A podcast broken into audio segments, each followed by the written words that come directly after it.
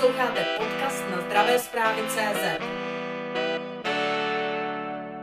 Pracujete na klinice anesteziologie, resuscitace a intenzivní péče druhé lékařské fakulty Univerzity Karlovy a fakultní nemocnice v Motole. Rád bych se vás zeptal, co přesně zde děláte a jak jste tady dlouho a jak vypadá vlastně váš běžný, nebo ne běžný, ale váš pracovní den. Máte Instagram nebo uh, Facebook? Ano, Uh, a Instagram máte? Instagram nesleduju. Nesledujete? Jo. Ne, protože já jsem zrovna včera, eh, já Instagram mám, protože ho mají děti. A když jsem si zařídil Facebook před půl rokem, tak to bylo proto, že eh, začaly online výuky a ředitel furt něco dával na, na eh, Facebook, tak to bylo můj první v životě kontakt s Facebookem.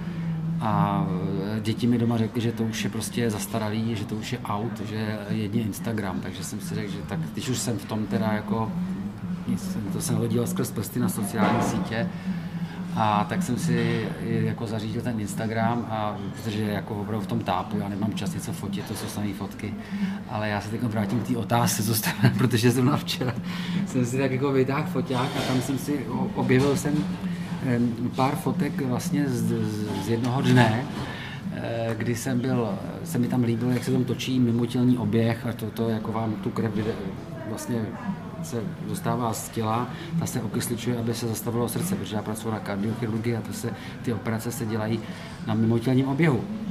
Tak to se také točí, tak to jsem si tam nafotil, pak jsem tam, mě, jsem úplně byl, eh, se mi hrozně líbilo, jak se tam nějaký jídlo mi nám tam přinesli tím, jak je ten covid, pak jsme tam nějak snídali na, na, na ráno na, na lékařáku, něco jsme tam probírali, pak jsem uh, ještě nějaký jel domů a a udělal jsem si asi takových šest sedm fotek, to bylo z jednoho dne, začalo to nějakým podzimem. Já jsem to nafotil.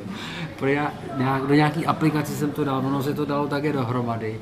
A napsal jsem k tomu jako jeden pracovní den a jsou tam tady ty fotky, tam popis toho, co děláme tam s, tou pumpou. Tak to, nevím, jsem včera dal na Instagram, má to jako nějakou velkou sledovanost, protože tam mám třeba eh, otevřený hrudník a tam srdce. Já vám to pak ukážu jo, na konci, protože to je taky vtipný a je to, eh, je to krátký, je to asi 20 vteřin.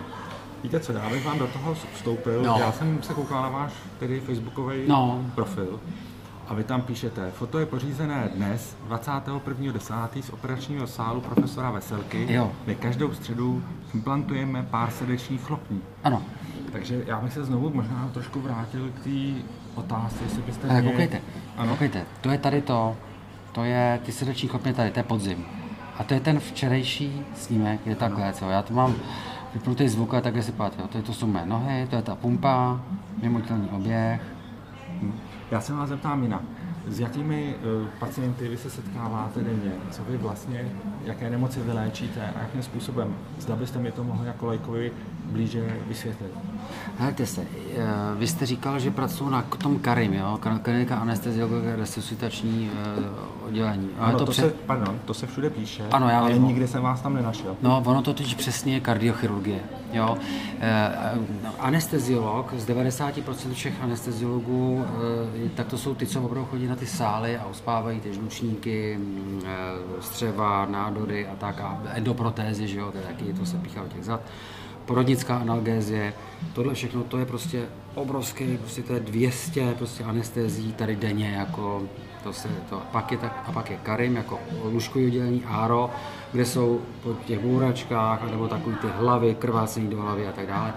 A to je lůžkový oddělení, Karim. Pa- a pak jsou takzvané, je, jsou kardioanestézie, to je trošku takový oddělený, nebo taková nadstavba té klasické anestézie a tam jako se vzděláváte v tom, že, že ty operace na eh, s tom mimotělním oběhu jsou dost komplikované. To je taková, jako bych řekl, třešnička na dortu anestézie.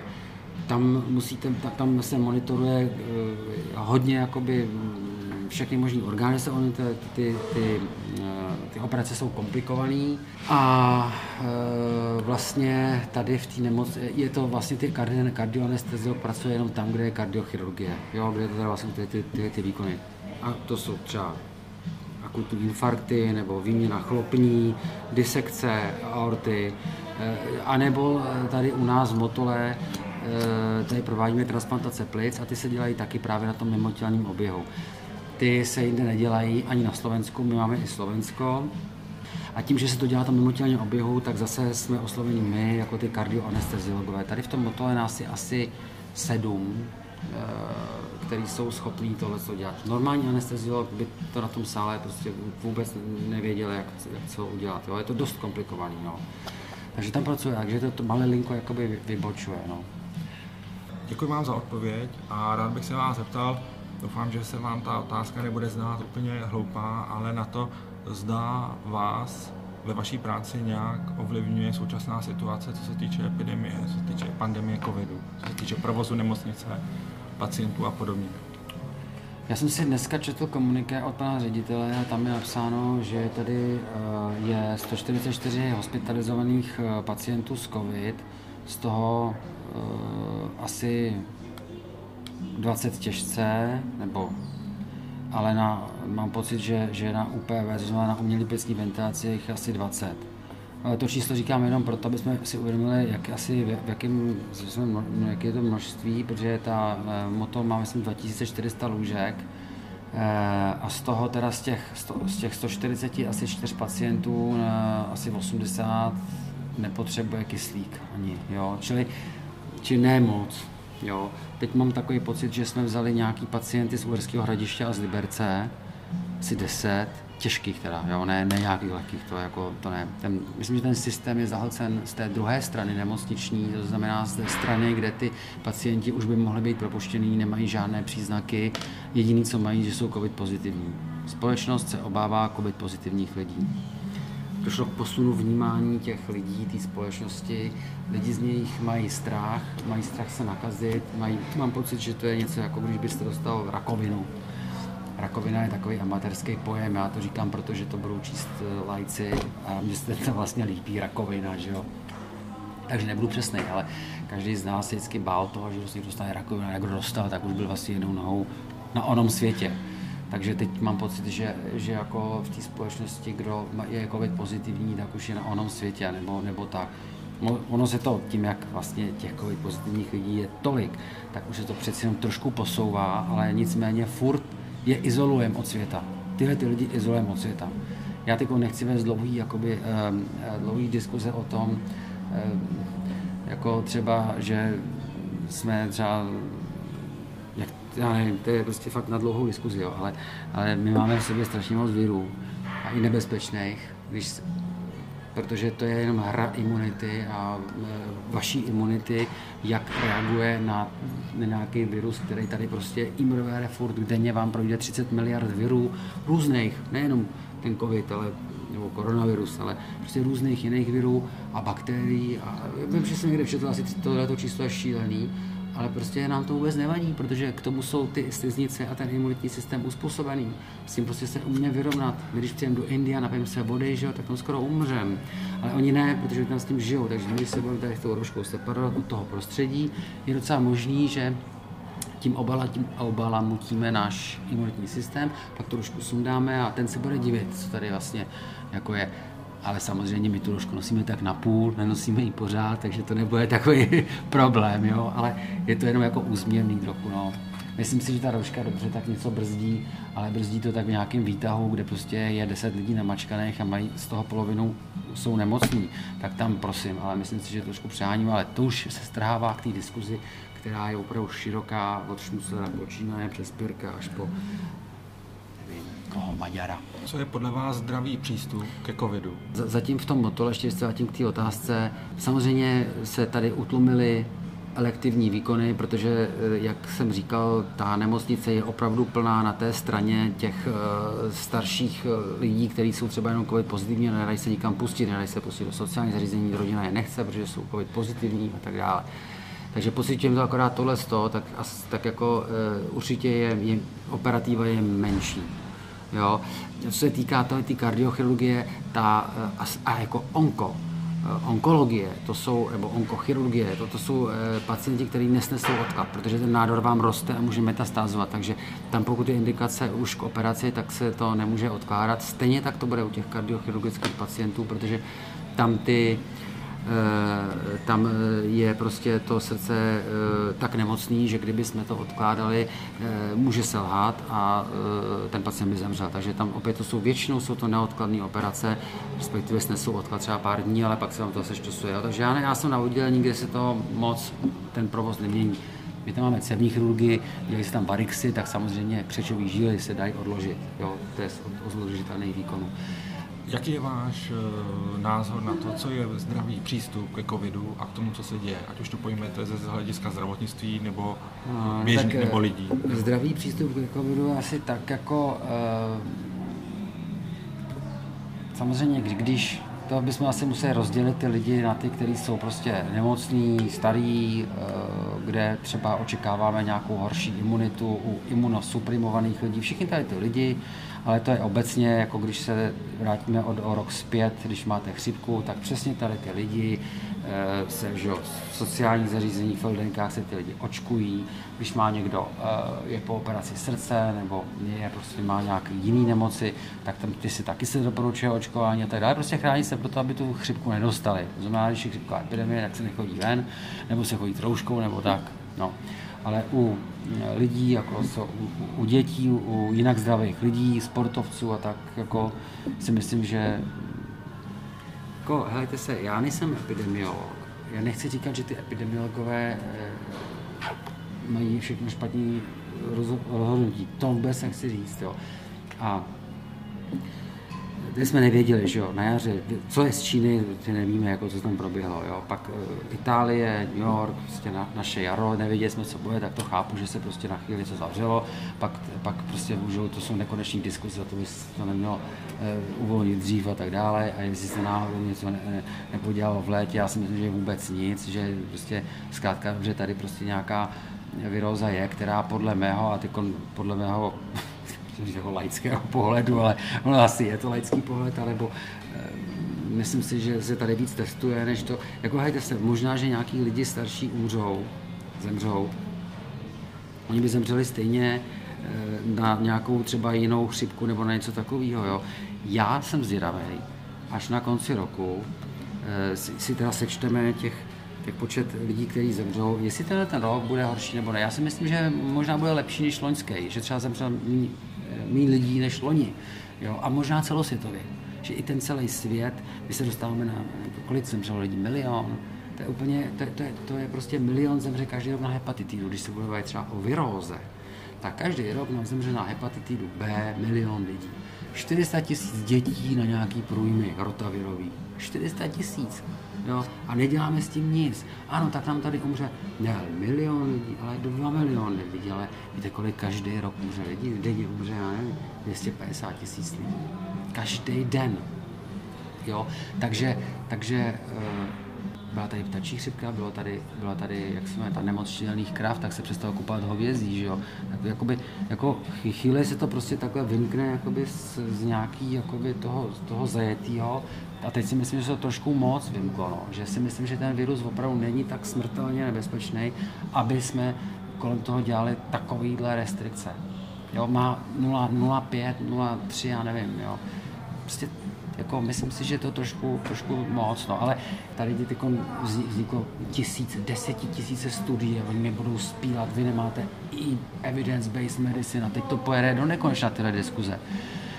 Je zajímavý, že to je na celém světě, ale pak jsou takový ty já nevím, proč je to na celém světě i v různých režimech eh, a v různých, ekono, i v různých ekonomicky silných státech. Je to prostě stejný, kromě Běloruska, kromě Severní Koreje. Možná, že to vyhovuje, možná, že to je, že to je takový pěkný blog od toho Stanislava Komárka. To už jsou taky filozofické úvahy z, z krize 20. 30. let a, a, a tak. A to, to jako možná, že ta úvaha tady prostě jako není úplně marná, jo? Že, že prostě zkrátka, že tady, uh, že to prostě opravdu vyhovuje nějakým proč by to nevyhovovalo lidem nebo skupinám, farmaceutickým firmám, že jo, který to nakonec třeba budou budou chtít mít pod kontrolou a budete prostě, to už jako nevím, jako jo, ale můžete se to, může se to stát, že jo, že prostě jednou jo, vám vezmou do školy, třeba do školy dítě, jenom když bude očkovaný, že jo, jako to proč ne, že jo. ten covid na druhé straně, když se podíváme do té společnosti, urychluje i určité procesy anebo přenastavuje pravidla hry. Mě zaujal, když už jsme tedy začali těmi sociálními sítěmi, váš příspěvek na téma někdejší minister Roman Primula a jeho odvolání, kde se v něm se ptáte, chceme mít v čele odborníka s prohřeškem nebo svatého ňoumu. Tedy bych se vás rád zeptal, jak to dopadlo. No já tvím, já jsem to zrovna jsem to koukal. Uh, no to je, to je tak jako... Uh, no jak to dopadlo, to samozřejmě nevím teď jako u nás, ale jako, že prostě jako spíš to bylo takový, takový pozdechnutí jako obecně, jo, že prostě to může být, ne, může být kdykoliv, jakoliv, jo, má prostě jako když třeba máte super nějakého zpěváka, on, on prostě řídí opilej auto, nebo já nevím, nebo prostě tam je ten Louis Armstrong, nebo ty naši herci a oni jedou v kokainu. Jako rozumíte mi, tak jako prostě, jako, ale prostě jsou, jsou prostě number one, jsou nejlepší prostě, jo. takže a nebo pak tam máte někoho, který prostě je nemastný, nestaný, neudělá žádný prohřešek, ale zkrátka nepohne s tím, s ničím nikam. Jo? Tak to bylo spíš takový jako, no a samozřejmě já jsem to, eh, ne, mně se jako líbilo ten primat, líbilo se mi, že vlastně on ukázal to vlastně, že ten virus jak je vlastně neškodný, protože kdyby on, expert všech expertů, kdyby jako byl přesvědčený, že je nebezpečný, tak tu roušku nesundá. Takže on ví, že není nebezpečný. Jo. A to se mně líbilo, jako, že vlastně, a, to, a tím, se, tím jsme si mohli všichni oddechnout a občas tu roušku nenosit a nemít z toho strach, protože jo, ten tomu rozumí. Když on si dovolí sundat, tak si myslím, že to asi jako, tak je to dobrý. A co tedy říkáte na nového ministra zdravotnictví? Já jsem ho ještě neslyšel mluvit. Dobře, děkuji vám. Pojďme tedy dál. Já se vrátím k tomu příspěvku a vy tady například píšete, české zdravotnictví se dlouhodobě potýká s personální nedostatečností a naprostou ignorancí zákonníku práce. A tady vyjadřujete doufání, že by snad nový minister toto mohl změnit a nejenom toto. Tedy a poptáváte řešení. Mě by zajímalo, kde vy to řešení vidíte, co se týká zdravotnictví. Je problém v penězích, je problém nastavení systému, v čem je problém, pokud tedy nějaký problém v českém zdravotnictví je? No, tak eh, jako, tak vy se jistě, jestli píšete články o, zdravotnictví, tak asi víte, o čem mluvím. Jo, jako určitě jste o tom i přemýšlel sám a uh, možná, že jste i mluvil s nějakýma lidma, kteří se spíš pohybují uh, v, v, ve zdravotnictví, který se spíš zabývá ekonomikou zdravotnictví. Já vůbec, nebo prostě řízením zdravotnictví, řízením třeba nemocnice, tak to já jsem tam opravdu na tom sále a chci tam zůstat. Já nechci být nějaký, jakoby prostě nějaký ředitel nějakého oddělení nebo prostě nemocnice nebo tak. Vůbec ne. Ale uh, máme tam 12 postelí na kardiochirurgii, ale co za můj kariéru jsme nikdy životě neobsadili. A proč? Protože nejsou sestry. A tak je to všude. Je to na každém bodě, že také projdete, já jsem zmiňoval 2400 lůžek, ale v zásadě je tady 1800 jako obsazených. Jo. Prostě není jako... A jenom protože nejsou sestry. A nejsou sestry, to není moto, to je prostě všude. A sestry chodí do Německa a do Rakouska. Proč tam chodí? Protože to mají peníze. Doktoři chodí odsud taky do Německa, do Anglie, protože Německo uh, si prostě, a tam, když se jich zeptám, jako jak tam pracují co hodiny, tak tam opravdu pracují tak, jak se pracovat jakoby má. To znamená, jak to je ten náš zákonník práce, který možná, že je asi, asi stejný v celé Evropě. Jo. Kolik hodin se smí, tohle z toho služba, pak musíte mít volno, já nevím, kolik 30 hodin nebo 20 hodin, já nevím, prostě už to nevím. Ale rozhodně u nás se to prostě obchází. U nás se to umí obcházet a dělá se to, že o to můžete, to, to prostě ty fígle vám ani nebudu říkat, protože to zase, pak se to přečte Ludvík a řekne, že si to bude blbej. Ale prostě to se děje všude, že jo. No, a tak od těch sester se se mohli, jako, tam si myslím, že, že to je jako celkem asi jednoduchý prostě plán. No. Hejte se na jaře, nevěděli jsme, co ten covid udělá, tam jsme si otevřeli 22, takzvaný COVID-22.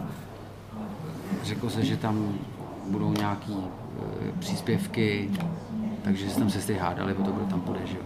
Byla tam fronta. Teď se otevřel, nic, nebyly sestry.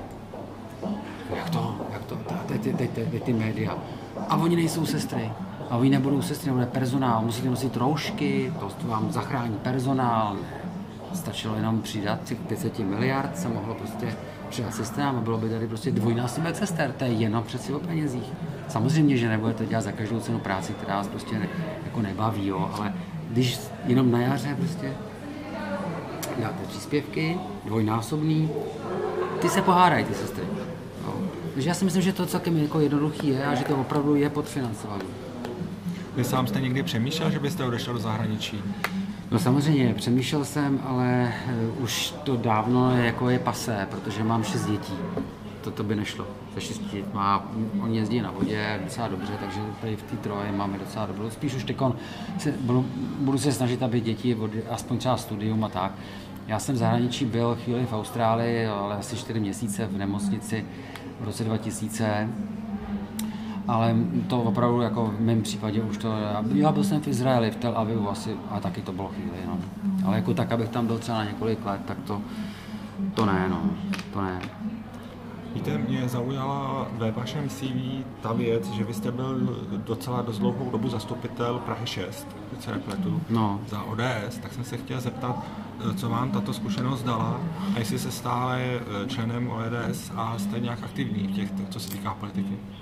No členem ODS nejsem, protože se platil tisíci korunový e, poplatek roční, což není mnoho, ale jako musím vám říct, že, že prostě z toho lékařského platu, jednoho lékařského platu, jednoho prostě jako jednoho platu, protože manželka se stará doma o děti, e, jako to opravdu jako máme to opravdu šulnul, jo. takže vůbec si nic nestřadáme, opravdu žijeme z toho platu a e, za měsíc jsme na nule, jako, ne, neli spíš v mínusu. Jo. Nikam nejezdíme do zahraničí jako, a e, prostě jako třeba k moři nebo tak. A e, pod stan, že? jezdíme pod stan a to je tak všechno. Jako, takže, takže, takže i ta tisícokorunný poplatek za, za členství ODS, kdy, kdy vlastně já jsem tam byl asi čtyři roky, nebo čtyři roky jako, nebo šest let eh, v tom, eh, jako v radě, dokonce jako neuvolněný radní. A jo, tak dalo mi to, já jsem samozřejmě, jsem, když jsem nalezl na skály s Pavlem Bémem a a myslel jsem si, že když skončím s tou vodou, to bylo nějak po roce 2000, že bych se mohl, a že na té Praze 6 žiju a že mě to celkem zajímá, ta jakoby chod z toho města, že prostě, když teda jako Pavel říká, pojď zkusíme jako nějak se do toho zapojit, tak jsem, e, tak jsem jako vlastně na to kevnu, protože vlastně to zajímá každý, asi kdo žije někde, tak asi zajímá, jak to tam vypadá. No, tak jak jsme se bavili o tom životním prostředí, no, tak to se taky zajímá všechny, že jo. Akorát, že prostě tady, eh, kde, kde pracuju, jak jsem zmínil, ty, ta kardiochirurgie a ty transplantace, to je časově tak eh, náročný, že já jsem furt v práci a hlavně ta, eh, ta činnost na, tý, na tom úřadě nebo na, na té radnici je tak vzdálená od té medicíny. Odborně, protože tam, aby jsme, tam se schvaluje třeba každých 14 dní byla rada a já nevím, jestli jste někdy viděl program rady, tak to, to nebo zastupitelstva, jo, to je pronájmy, tohle, tamhle, teď, teď se uklízí listí, teď se uklízí, musí si dělat výběrové řízení, auto vždycky spadne o týden později, co s tím budeme dělat a tak dále. No a tohle to jsou věci, které vám zaberou kvantum času. A vlastně jsem tam seděl, potřeboval jsem, když už tak se vzdělávat úplně něčem jiným. A a další se začne, začne, začali se mi rodit děti, to je jako, ale prostě jako bylo jedno dítě, druhý dítě, a vlastně si sedíte někde, kde jako to nemá pro vás, pokud by jsem tady musel seknout s, s medicínou a, a dělat jakoby full time, eh, řekněme tu politiku, nebo, nebo možná třeba jenom tu, tu lokální, tak prosím, ale když tady jako jste se po deseti letech naučili jakby tu, ten vrchol té anestézie, hodí to za hlavu, no tak to je prostě, to, to prostě nejde dohromady, to je nekompatibilní. Kdybych, byl, kdybych měl jinou odbornost, byl třeba právník nebo ekonom, tak to jsou ještě jako věci, které si tam, řekněme, trochu řeší. Ale jako lékař, který je prostě furt v nemocnici, tak to bylo trochu moc. No. Víte, já bych se ještě, než půjdeme dál, vrátil k tomu, co jste zmínil, že jako lékař, eh, který jsem pochopil, pracuje na prestižním oddělení a není tak úplně nahraditelný, máte eh, finanční obtíž uživit domácnost, rodinu. A chtěl jsem se zeptat, to jsou ty platy lékařů opravdu skutečně tak nízké, že na to to nestačí? Ne, nás je 8. Nás je 8 na jeden plat. Jo. Já si myslím, že, že kdyby nás bylo, jako, to, to je opravdu hodně. Jo. To jako, my denně projíme, řekněme, takových, já nevím, 1600. Já jsem počítal, že každý, na, na, každý den člověk utratí 200 korun průměrně. Jo. No ale to je skoro 60 tisíc za měsíc. A to je jenom jídlo. Ono to totiž je šílený, ale jenom to si tak jako já jsem si to schválně, jakoby, tak vždycky to tak je. Je to prostě 200 korun, není za stolik, ale je to tak, co vy utratíte. Prostě to jedno je to časák, jedno je to, je to chleba, tohle. Je to prostě 200 korun. A když to nás je to 1600 denně. Jo? Tak to je prostě 60 tisíc. Jasně. No a ty kon, ale to je jenom tohle. Musíte taky bydlet. To znamená, a ta voda, a, a, a, jo, a to a plyn, pro 8 lidí, to je zase větší částka než to. A teď jsou to mobily, mobily. Každý dítě má mobil a to je to nejmenší položka, musíte jim platit ty paušály. A teď já jsem kupoval ty notebooky, jo, a data. Jo, a to jako prostě je opravdu hodně. Jo, takže prostě to, já jsem, to je zvláštní případ, jako samozřejmě. Ale já si na to nestěžuju, že mám málo peněz. Jo. Vůbec mě to baví, mě to baví a to beru prostě jako obrovskou zábavu, za kterou ještě dostávám peníze. Ale to jsem jenom já, jako tak, jo. ale jako, že já ani nevytrhnu ten systém celý, buď to budu, nebo nebudu, to je úplně jedno, ale já se bavím obecně, jakoby, že, ty, že když je málo personálu, tak je to tímhle s tím. No. Tak děkuji vám za upřesnění. Hmm. Vy jste mi sám nahrál, vy jste zmínil životní prostředí a co se týče vašich posledních aktivit, tak jste se stal vlastně tváří projektu, který cílí na to, aby co nejdříve došlo k ukončení těžby, těžby uhlí a jeho spalování právě s ohledem na dopady znečištěného ovzduší na lidské no. zdraví. Takže co vás tomu motivovalo? No jakákoliv činnost, která vede ke zlepšení životního prostředí, je chválihodná a pokud někdo si myslí, že já k tomu přispěju, což ta organizace, která mě oslovila, si myslí, tak jsem na to kejmu, tak to je odpověď, co, s kterou jako nevím, co budete dělat, ale takže teď momentálně čelíme, tak jako asi, eh, tomu asi rozumí každý, že jako pálit či jako uhlí eh, prostě eh, a že, ta, že to už možná i žáci základní školy cítí, že jaksi pro to životní prostředí to není ideální, ideální výroba energie. A navíc mě osobně strašně líto toho uhlí, protože já si pamatuju z té školy, to přeci vzniklo 100 miliony let z nějakých krásných přesliček. Já jsem si vždycky představoval v tom pravěku, jak tam ty přesličky, ty, jako ty vysoké, jak to popadá a teď to tam začne jakoby někde se ukládá. A teď to uhlí vám vzniká 100 milionů let a my ho tady vyhrabeme, okamžitě spálíme, je z toho čout a rychle nabil, rychle pozbil. Mě to připomíná, jako kdyby jsme potřebovali si uh, udělat ohýnek a, ne, a na blízku byla jenom nějaká, řekněme třeba barokní skříň, tak ji rozštípeme, spálíme a bude na chvíli teplo. Je to škoda, že jo, ta barokní skříň je prostě, rozumíte mi? Takže mně připadá, že tady pálíme uhlí, který třeba bude mít jednou tak obrovskou hodnotu a my ho mít nebudeme, protože jsme zkrátka opravdu si udělali ten ohýnek a ještě to tady začadili. Jo. Třeba jednou toho kilogramu uhlí nějakou technologií se třeba získá strašně moc energie, nebo to bude prostě takový, nebo to bude cenu zlata, že jo? Co, co my víme?